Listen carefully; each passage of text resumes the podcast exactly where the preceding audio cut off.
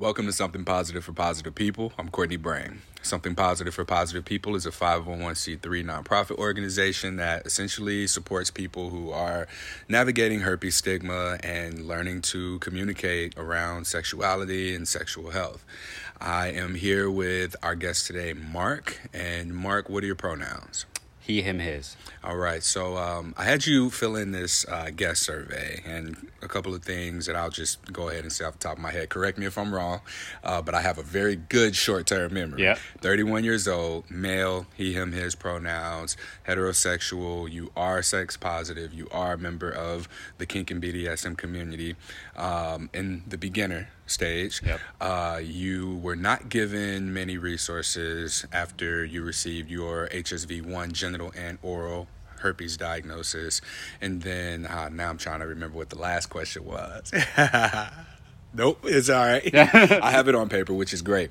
Um, so that's kind of an overview of the flow of this conversation. Um, this podcast episode is going to be part of the uh, 12 episode series exclusively focused on the state of Oregon and people who have had experience with an STI who live in Oregon currently, uh, just to kind of get a feel for the the climate and not like this is who's getting an STI, but these are the qualitative experiences that people are having around their STI diagnosis. And I'm hoping to be able to use these 12 episodes as sort of um, information that will allow for us to integrate this information into an intervention program to support people in or to support the medical field in their STD prevention efforts.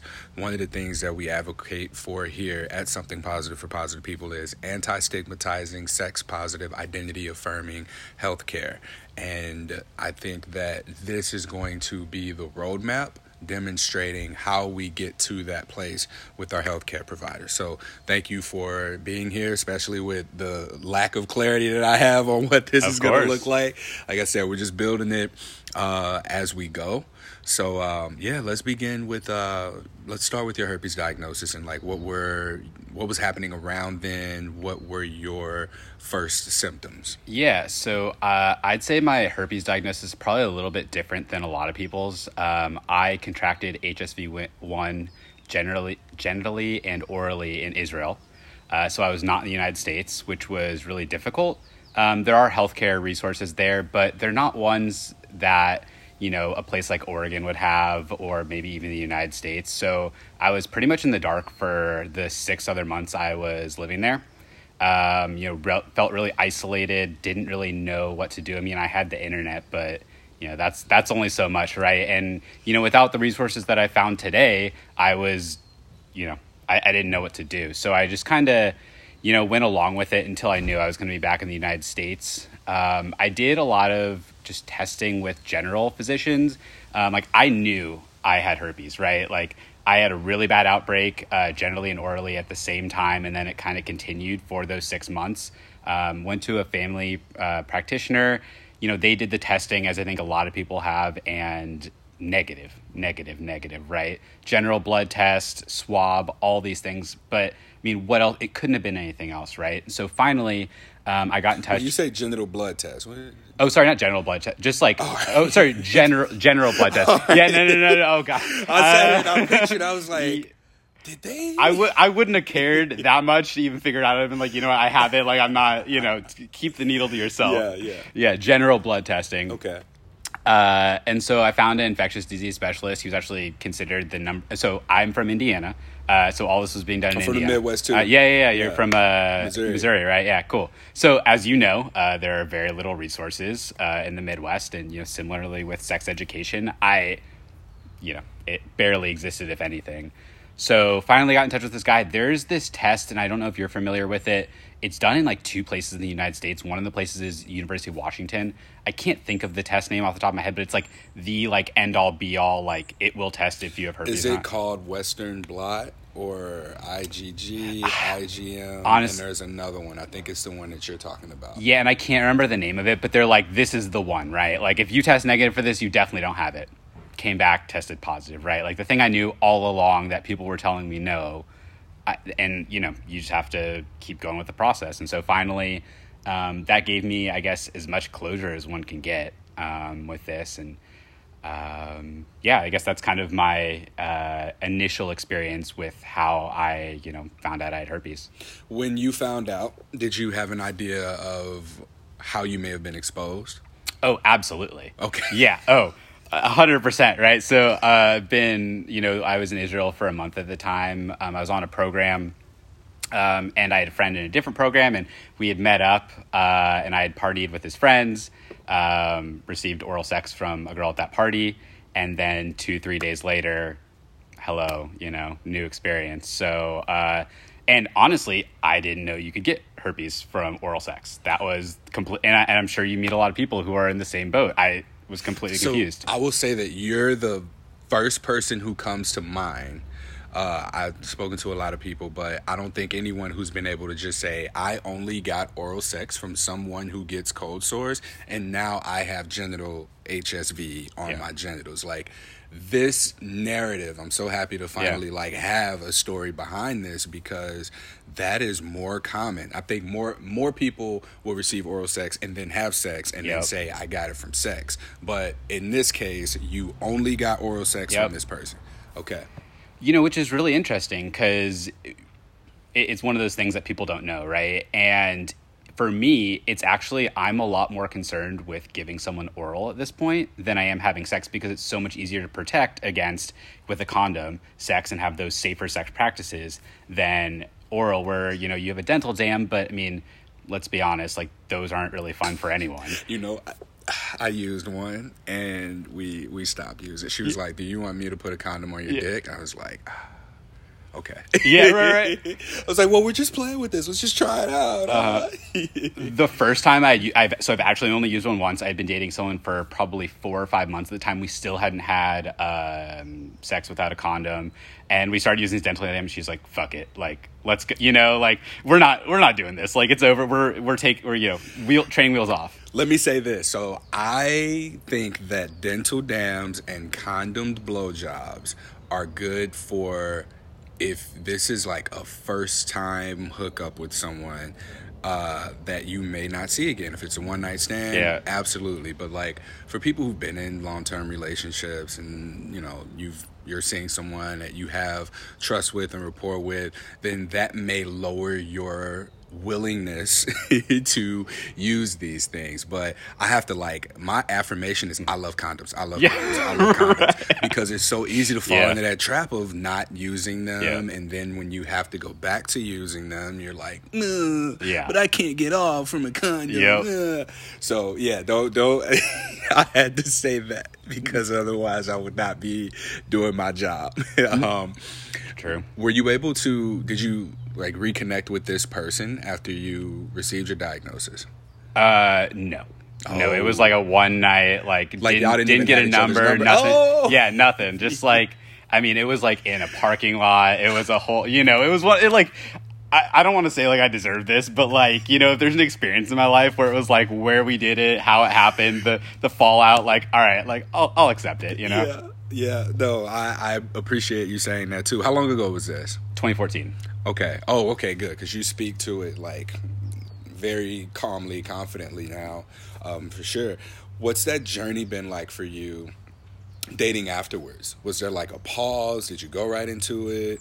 For sure pause right? Um i i didn't have the resources right? And you know following people like you or uh trisha right from slave safe slut Yeah. um you know you i wish i had people like that back then because to me i'm just this infectious person who you know i, I found positive singles and there's all those weird i don't want to call them weird but those facebook groups you know? We can talk about it. Yeah those those weird facebook groups. And you man the the like shame spiral that those people give you and not not positive singles but like the the facebook ones like oh like we can only have sex with each other like yo no absolutely not. Um and so i think i kind of got into that for a while you know had sex with people from positive singles um that's a whole you know anyone who's been on there you know has their I'm, I'm one of those people oh dude, I, yeah i mean Yeah. I'm, I'm still like i still have the app Well, no, I mean like, and here's there's a few things about that. Like, it's very hetero monogamy mm-hmm. normalized driven in the sense that the women are on there to find their husbands yep. the men are on there and recognize oh wait i can still hook up oh yep. oh oh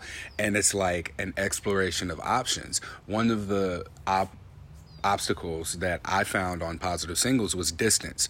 Anyone who I was interested in was far away. Mm-hmm. I done flew to New York. I done drove to Indiana. I traveled uh, all kinds of places just because of um, the the uh, wanting to have sex. I was about to try and make that sound good. Yeah. There was no way. To, there was no way to play that, but.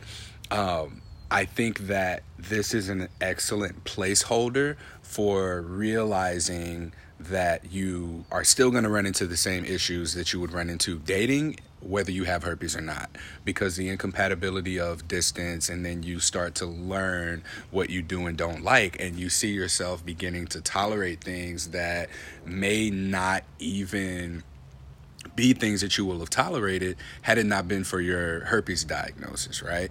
So this has been like my experience exclusively to uh, positive singles, and then we can go into the support groups right after that. Yeah. But I want to hear from you, like if that mirrors your experience or if it's a little bit different at all. The first person I hooked up from positive singles was a two-hour drive in Indiana. yeah, dude, you like hit it on the nail, right? Like I don't. I've lived in I had lived in Indiana my whole life. I had never heard of the city. She was living on some like farm you know those like uh, farmer things people do after college or like at you know 18 when they're just trying to get out and like do you know she was living on one of those in somewheresville indiana. She drove down i drove up and then after like i was like you know what? Like i enjoy sex but there's only so far i'm willing to, to yes, yes. Um and speaking to the support groups um you said there's kind of like the shame spiral. I learned very early there there are different types of support groups, and I'm gonna go on a little bit of a rant here. So jump in at any point in time. Yeah there are the oh my god i have herpes. This is the worst thing that ever happened to me. Support groups you find yourself in this place you post and you're like this is the worst thing that ever happened to me. I'm newly diagnosed. And then you see more people sort of trying to one up your experience and being like oh, I was diagnosed with herpes and my husband, my ex husband, gave it to me uh, or I don't know where I got it from. I got it the first time I had sex. Like you'll see that people just sort of taking that as an opportunity to just vent. And then you'll see that a person who may start there, there's like this whole process that you go through from your diagnosis, you find the support groups, you recognize, like, oh, wow, there are other people out here who look like me, who are lawyers, doctors, pharmacists, um, cashiers, like whatever occupation you can think of, different body types, skin colors, income levels, uh, political views, religions. Anyone can get herpes. And when you see that in these support groups, it's very encouraging and then you really quickly start to get discouraged and you don't really realize why right away. You just sort of are like oh something's weird. And you realize that it is the fact that there is that what you call shame spiral. Mm-hmm. and that's kind of what that's described as. So that's one tier of the support groups. And then there's like the place that you can go and you can get information where people are sharing resources. And then you'll see like there are people um, the entertainment, the social media influencers aren't really allowed in these spaces. And I think that that's something that also perpetuates stigma. Uh, you won't see people from TikTok. You won't see people from who have podcasts, me included. Um, people would share my podcast as a resource in some of these support groups, and the post would get deleted. Um, I early on started to share, hey, these are stories that are being shared. Here's what someone said. I think this is powerful. And it would be removed because it was spam. So I really argue with the intention of some of these support groups that exist. The one that I feel that I've gotten the most value out of has been the social support groups. These are ones where there are events that are created and tailored around organizing and getting people together for a weekend long event all over the country um, to do things like mm, zip lining, uh, themed parties, socializing, mixers, um, and then like these are places where you can go, you can network, you can make friends, you can hook up, you can find your potential love, interest. Um, but again, ups and downs to everything, right? With this same thought process, you have people who are looking forward to these quarterly events only to be able to have that release and then kind of going too hard or you know just a lot of the themes are around alcohol. So for someone who's sober or for someone who may be in a relationship a monogamous relationship you may not see that value because it is very um, hookup culture driven as well. So there there's so many tiers and layers to the different support groups. It's really a matter of identifying what it is that you want and need, and then being able to go into any of these spaces with intention. And it's hard to get to that place until you get there, and then you're there and you're excited, and then you're like, oh, I'm not really excited anymore. Why is that? And then you're like, oh, I don't belong here. I don't fit in here. This doesn't align with what I was hoping to get out of this. Anything you want to add to that at all? No, I mean I've seen those. Uh, I totally agree with the the groups, right? I mean that's definitely the line. Is uh, it, it's the woe is me. It's the this is I can only have sex with people who have herpes the rest of my life, and you you believe that. And then I've seen the parties, and I that's never really interested me because I uh, I look at the people going, and I'm like, you know, this isn't this isn't for me. Um, and it's just I, I'm glad I got out of that or figured out that that's not the right path when I did, um, because it if you get stuck there, and maybe people do, maybe people don't, it it's going to make your life a lot harder. Mm.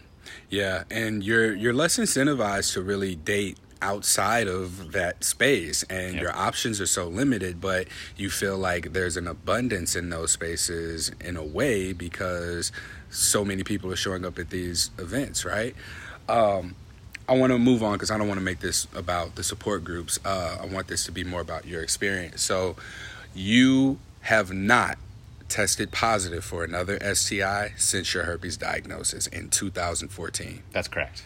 All right. So I did a 1,148 people survey, and this really stood out to me um, and I want to go a little bit deeper here into what your experience has been, what your safer sex practices used to be, what they've turned into, because 70, mm, I forget the exact number, 72, 78 are the two percentages that come to mind. That many people who have received one STI diagnosis have not gone on to test positive for another STI. And I think that that's going to be a reoccurring theme. The CDC says that if you test positive for one STI, you're more likely to test positive for another one. And I, I disagree. Like now I have the stats to be able to combat that. And I have a very, I have varying hypotheses. I don't even know how to plurally say that. I can hypothesize why that may be but I'd like to hear from you, you know, since your herpes diagnosis, like what happened for you? Is it that you're just more careful? Have you always been cautious about um, using barriers, getting tested, communication? Um, I'll, I'll leave it open ended there, and then we'll just carry the conversation from there. Yeah. Um, so I was kind of a late bloomer to uh, sexuality. Probably started, you know, more in college, having sexual experiences, um, and you know, was pretty safe with condoms. But I mean, I think a lot of pretty safe. What do you mean? Well, yeah, yeah. So, uh, you know, kind of going there, right? Uh, uh I'm drinking a lot in college, right? Most of my sexual experiences are based around alcohol. I put a condom on, I can't get up, right? Like it's it's an issue. And so half the time it's like, "Hey, do you mind if I take this off?" and you know, other person's like, "Sure, yeah, I don't care." That's not something I would do today, right? Mm. Um, the the sex for the sake of sex, um, to pull a condom off. I, I I would feel bad about that now back then like i didn't think about it right like i hadn't had the education at this point i still don't know you can get herpes from oral sex right all, all these things um, so i would say condom use was sporadic um, the number of times i fully used a condom with someone was probably less than 50% um, I was like fifty. Yeah, yeah, no, no, no, yeah. no, no, no, no, that's, that's that'd be quite a bit. Uh, no, less less than fifty percent. Um, and now, yeah, definitely um, you know, want to make sure that I'm using a condom when I can. When people are like, no, it's fine after I've told them about it, I'm like, well, this is a red flag for me um, because you are not educating yourself or thinking about the outcomes here for your long term, right? And you're aware that this is just casual or whatever it is, and you, you know this, and yet you're willing to put yourself in this, I don't want to say harm's way, but something that's, that's life affecting, right? Yeah. My question to you is Were you more concerned about pregnancy than STIs? ten thousand percent, right? Like it was, it wasn't even a question. Like I remember saying some really stupid shit in college, being like, you know, this person being like, "Oh yeah, I'm not on birth control." I'm like, "Well, if I accidentally come, like, would you get an abortion?" Like mid sex, and I'm like looking back, I'm like, dude, what was I, what was I thinking? Why was I saying these? But like, yeah, that's the only thing going through my head is like, I am not trying to have a kid right now. Like, I don't want to deal with the fallout there. Uh, yeah, that was the only thought. Me and NuvaRings were best friends. Yeah. I, loved, I loved the NuvaRing um, because it just added that extra layer of Yep. safety for me. And again, like safety being pregnancy, not STIs. I don't know about what your sex education was, but I remember mine being it was implied that if someone had an STD was the language that was used Yep. at that time, you would be able to smell it, you would be able to see it, or it would be so uncomfortable that the other person wouldn't want to have sex at all. And I believed that. So my concern was pregnancy. If someone wants to have sex with mm-hmm. me, I don't want to get you pregnant. So here's here's how we're gonna do that. Are you on birth control? I have a condom too, right? So what was your experience with I guess learning about STIs? you know, I've thought about this before and I thought about it again before I came over here. And, you know, in Indiana, I don't know that I ever had any type of sex education. It's possible looking back, but, you know, similar. that PE class. Yeah, and it was, you know, there were, you know, obviously rumors similar to, you know, rumors like all, you know, this person got in the shower on the toilet seat and you're like, oh my God, right? Uh, I, I was thinking back and I think the only thing I could think of was I in elementary school, and this wasn't even like STI based. It was, you know, this this guy came up, and I'm sure it was religious based. I, it's hard to think back at that point. I understood less about like, so I'm Jewish. I, I understood less about like, you know, Christian people trying to in the Midwest trying to impose their values, even though it's like public school, right? This guy went up there and was talking about how like, you know, this story of this woman who was sleeping around with everyone, you know, eventually gets the end of it. And like he was talking about how, you know, she saw the light and then they got married and she's reformed herself, right? This is the closest to anything sex education I can think of in my childhood. And I mean, just think about that. That's that's ridiculous. Mm. Yeah, and speaking to that, a lot of the sex education that we don't receive in our youth, we're unfortunately forced to receive in adulthood, and that's if we find ourselves in the right spaces, around the right people, having the structured kind of communication that is necessary to have in order to have safer and more pleasurable sexual experiences. My next question to you is um, how have you gone on to self educate yourself um, in regards to sex education? Because, like you just said, looking back on it, you know, some of the shit that you did, you were like, ah, why'd I say that or why'd I think like that? Yeah. Right? So, what were some of the resources or what were some of the lessons that you had to learn in order to acquire this ongoing education that you didn't receive? Yeah, um, you know, I was looking at YouTube, and I was people who were more knowledgeable about this than me. You know, Instagram wasn't as much of a thing back then, so finding those types of resources, um, and you know, slowly you build up this knowledge base. You know, there's a lot of different things people say about herpes, right? It's uh, you, you can only imagine, right? So it's taking the things from everyone and kind of not forming your own facts, but getting to like the safest way you can use the facts that they're telling you to you know have sex moving forward. And something that you know is really interesting uh, with all this, and I, I don't think I would have thought of when trying to do this research, which was for myself, was every time I share these facts, or most of the time I share these facts with people, because we're going we're talking about you know having sex at some point they're like wow that's i really appreciate that. You're so knowledgeable about this. Uh, it makes me feel really comfortable that you know all this and you're sharing this with me right?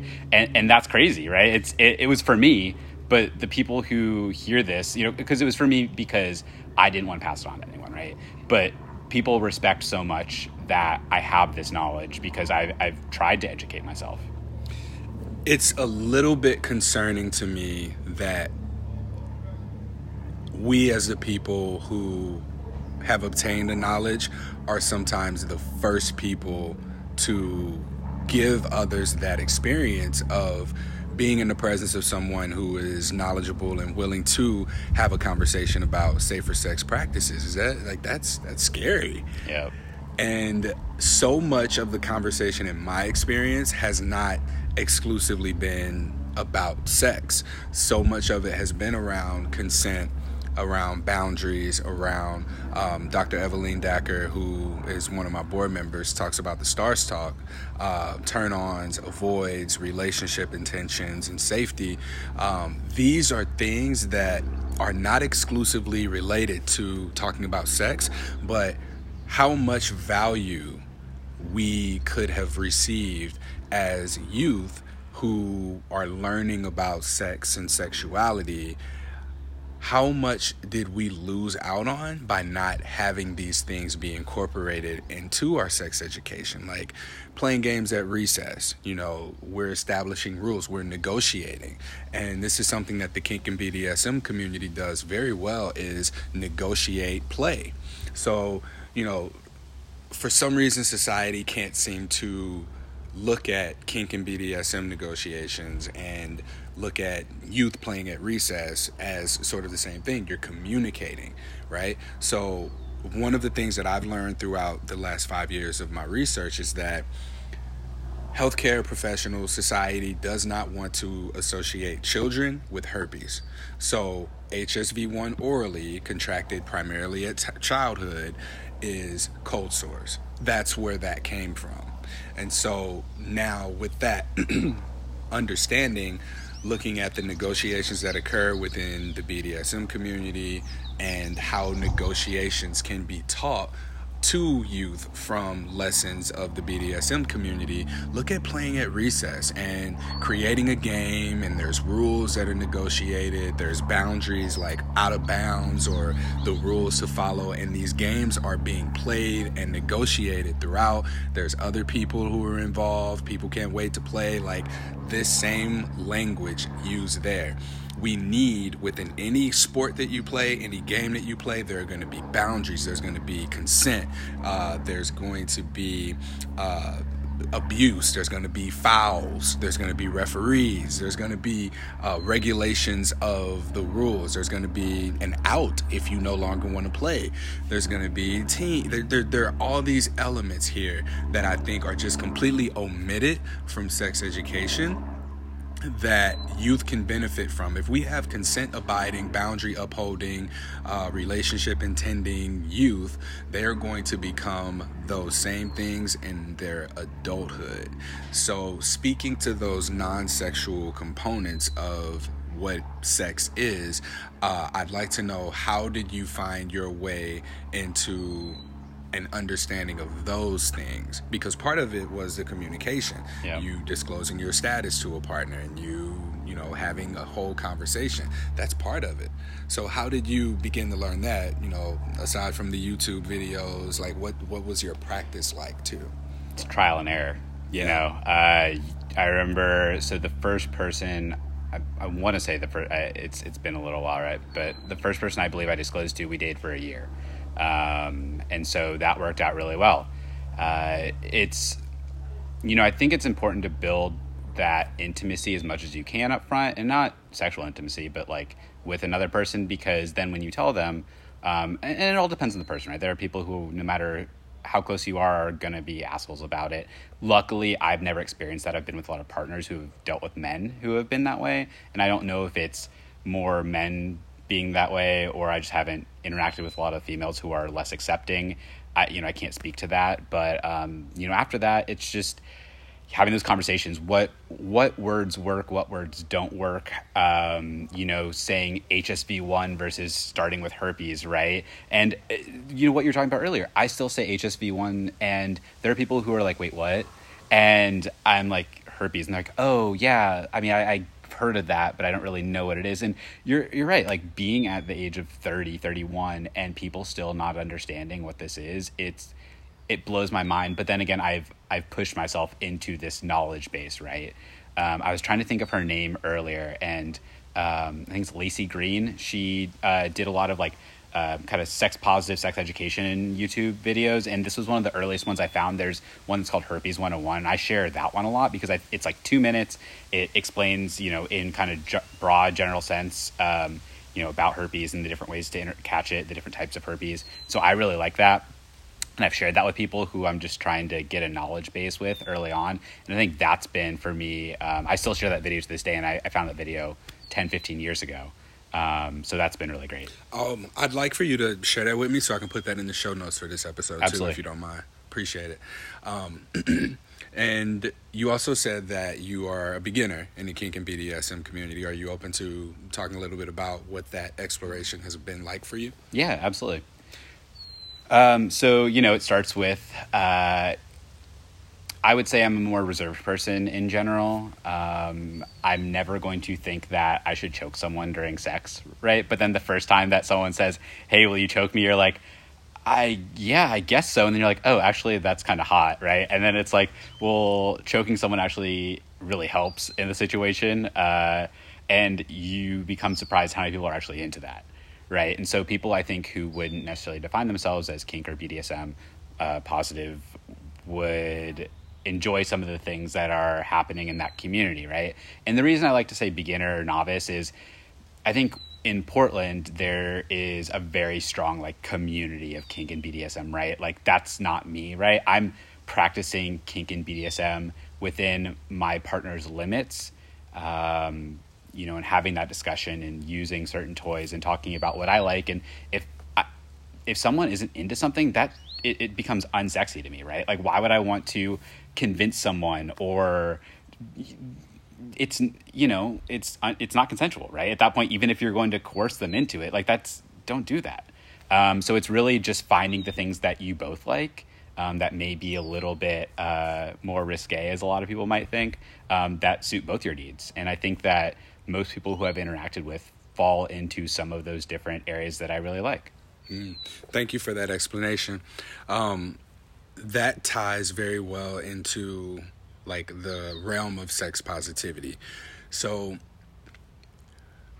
I have another hypothesis, and it's that people who have had an experience with an STI go on to have better sexual experiences.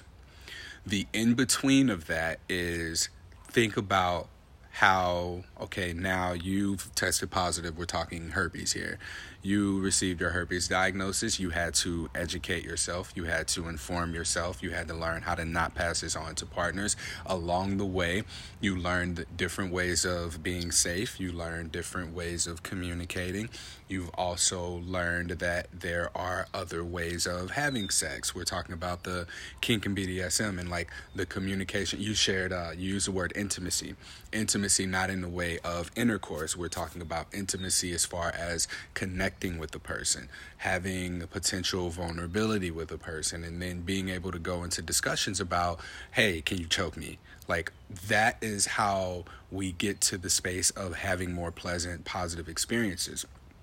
So I say all of that to say, like, I very much believe that our paths to the realm of sex positivity can be so much more shortcut if we find touch points, if we find and seek this information sooner, if we're made aware of it. Let me say that because I don't think that the word sex positive even crossed into my range of perspective up until maybe four, five years ago.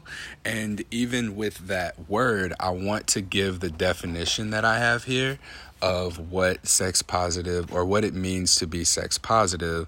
Um, okay, sex positive is, oh, nope, that's not where it is. I thought I put, okay, here we go. Sex positive, by definition on Google, having or promoting an open, tolerant, or progressive attitude towards sex and sexuality, right? So that's the Webster Dictionary. And the more people that I talk to, the more evolving that definition is. So I, I want to ask you here because a number of things are happening with something positive for positive people, and I'm trying to keep things like streamlined so I'm not bouncing all over the place. But it's having this that thought process, that sex positivity, bringing that into our healthcare spaces.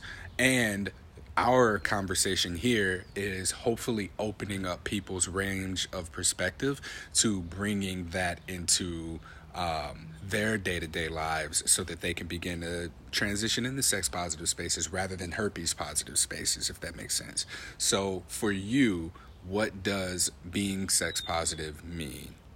Yeah, and I mean, I think you were spot on earlier, right? Um, I think that I have forced myself, not forced myself, but accidentally moved myself into this space of sex positivity because I don't have sexual relations with anyone without having a conversation first. I that was not something that I did, you know, earlier in my life, right? I am starting off our experience with a conversation.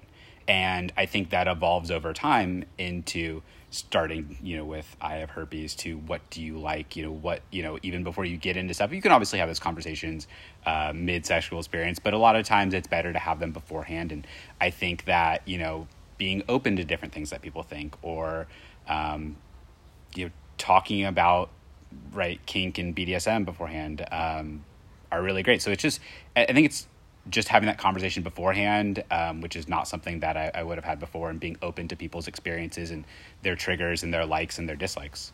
Yeah, that's a good point too. You mentioned talking about it beforehand, and I had an experience that comes to mind specifically with someone who I later learned the language being consensual non consent.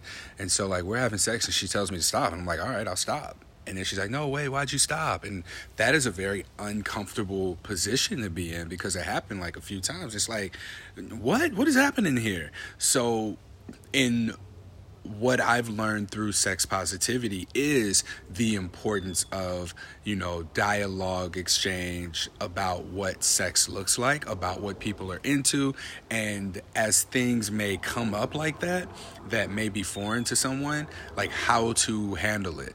And, you know, some people might be listening to this and like, oh, I'm not doing that for a hookup. Or if I just met this person, like, who's to kill the mood by having that kind of a conversation? Like, if the mood can be killed, then the mood cannot, you can't have the peak experience that you might have with a person.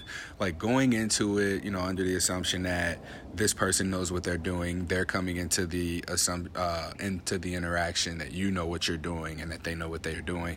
This can lead to an unpleasurable experience.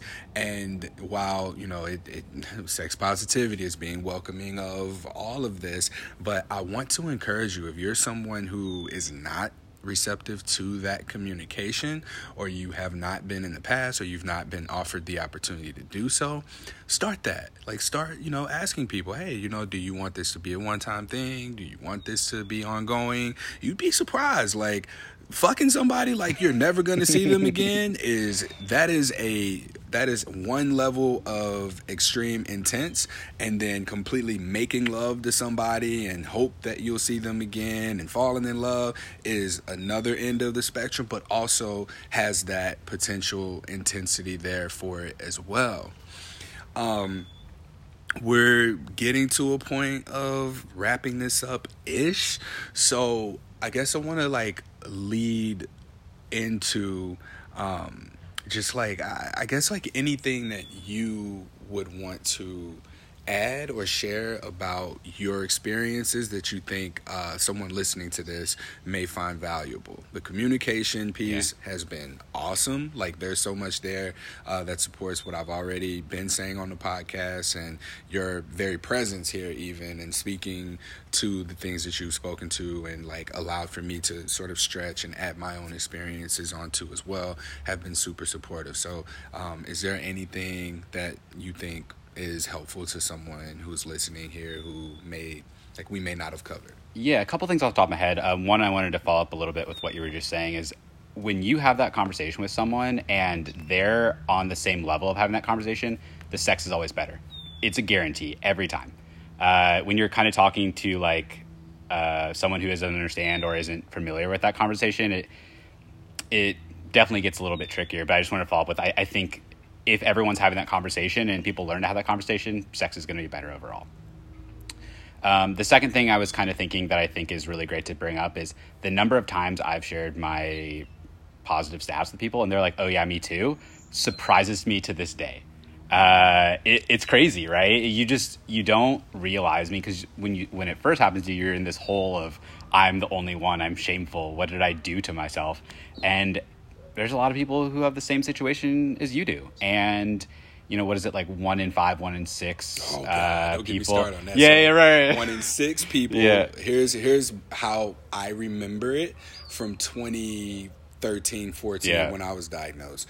One in six people have genital HSV two or oral HSV two. One in five have genital HSV two. One in four have genital HSV one. One in three have oral HSV one, and then it was like half the population has herpes. Yeah. Is basically what that diagram that I saw showed. And that looks completely different today. Do not take my word for it. Y'all know I stay away from statistics altogether. so that that's what it was at that point in time. Yeah. So I mean that's crazy. And then a lot of people who have it don't know they have it, right? So there's that whole other. We don't need to get into that whole thing, but there, there's that piece too. Um, and so that's been really cool. And then I think the last thing that you know I, I just want to share. So for anyone who is recently positive or is kind of in that shame spiral or is newer to this, there's another side. I I rarely think about my status anymore. Obviously, it's always front of mind when you know having those sexual experiences, and it's something that's changed me for the better. I think for today but if you feel that way if you feel depressed about it if you feel sad about it it it's temporary right? That this is not how you're going to live the rest of your life. You're going to learn about it. You're going to grow about it. And part, eventually it's not going to be you but it's going to be part of you and you're going to accept it and you're going to be better for it. So i think that that's something that's really important to share is it that negativity within yourself it, it's not forever. Thank you for sharing that. Um, what my big takeaway from this podcast episode is in terms of actionable items for me in order to better support our community is to begin to find a way for us to connect in a way that's not exclusively herpes. Because when we look at the herpes stigma, when we look at any STI stigma at all, the underlying thing there is sex. People get a cold, people get COVID. COVID has become significantly less stigmatized than a lot of other infections in such a short period of time. Like COVID was killing people, is killing people. And we got vaccines, we have social distancing, we wear our masks, we do things outdoors, we limit the capacity, and people still get COVID. And the conversation around it is still like, oh my God, like, do you know where you got it from? How'd you get it? What were your symptoms? Oh my God, like I was around that person too. Maybe I have it. This these conversations have now been normalized over a period of two and a half years. Two and a half years. It took two and a half years to normalize such a thing. And it's because of its exposure. Like, it's not people with COVID only talking to people with COVID. It's not just people with vaccines talking to people with vaccines or not vaccines talking to people who are unvaccinated. It's everyone collectively bringing awareness to the fact that, okay, this is like um, it's inevitable that you're going to be exposed to COVID. Same thing with herpes. The only thing is, sex is not involved there. I mean, you can get COVID having sex with somebody, right? But uh, one in wanting to destigmatize herpes, we have to destigmatize sex. So I encourage people to begin rather than going into I need support for herpes, look into what your relationship is with sex. What have your sexual relationships been with partners? What's your education been? Are you able to find spaces where you can learn about sex? I follow a lot of sex educators on social media. I support their content. Um, and I'm also involved with the Sex Positive World and Sex Positive Communities here in um, Oregon. There's a chapter of Sex Positive Portland. So there are spaces that we can connect and not be in a way that perpetuates stigma by trauma bonding, shame spiraling. Like shame and stigma are all going to show up in various ways, various communities. But I think that in being willing to extend ourselves into communities that are not exclusively focused on herpes, we inspire allyship. That allyship is what's going to not only get us out of our own comfort zone, but also welcome people into this into the discomfort that we experience so that they can empathize and have compassion and be more supportive. So I I want to take from our conversation here, Marc. Uh, I'm going to take note to that and begin to work on something that will allow for people to have that shortcut into the realm of sex positivity that helps them not only have better sex, uh, better communication around sex, but also to see relationships differently, see themselves differently, and become more empowered in all of their connections with people, with the world, and more importantly, how people relate to and connect with themselves. So uh, I thank you. I thank you for offering that in our exchange here. Yeah, absolutely. Thank you, Courtney, for having me. Yeah. All right, that concludes this episode of Something Positive for Positive People. Please like, rate, review, share, subscribe to this podcast. As I mentioned, this podcast is the first of a 12 episode series where I'll be interviewing people in Oregon. If you're listening to this and you are in Oregon, or you live in Oregon, or you are, um, here for an extended period of time. And you have tested positive for an STI, it doesn't have to be herpes, it could be HIV, it could be HPV, you could have had chlamydia, gonorrhea, syphilis, or trich, or uh, a hep- hepatitis, hepatitis C. I think that's the one. Um, yeah, if you have an experience with any of these infections or you know someone who has and you are in the state of Oregon, please contact me. Um, I'm fulfilling the requirements for a grant that I received uh, for something positive for positive people to be able to do this and then compile the information and be able to show, like, hey, we can do so much better with STD prevention efforts. This is equipping me with a cannon to take to the CDC and be like, hey, y'all tripping. So, uh, if you want to support me, that is exactly how you can do so. Follow me on social media. I'm primarily active on Instagram at H on my chest, all one word. If you want to donate and support something positive for positive people, which I mean, the more funding we get, the less important donations become. so, uh, you can donate uh, via Venmo and Cash App at Courtney Brame, C O U R T N E Y B R A M E, and that's just my my first and last name, no spaces, no special characters. I am the original. Don't send your money to one of those people that was trying to get me back in uh, August 2021. All right. So, um, yeah, thank you all for your support. And until next time, stay sex positive.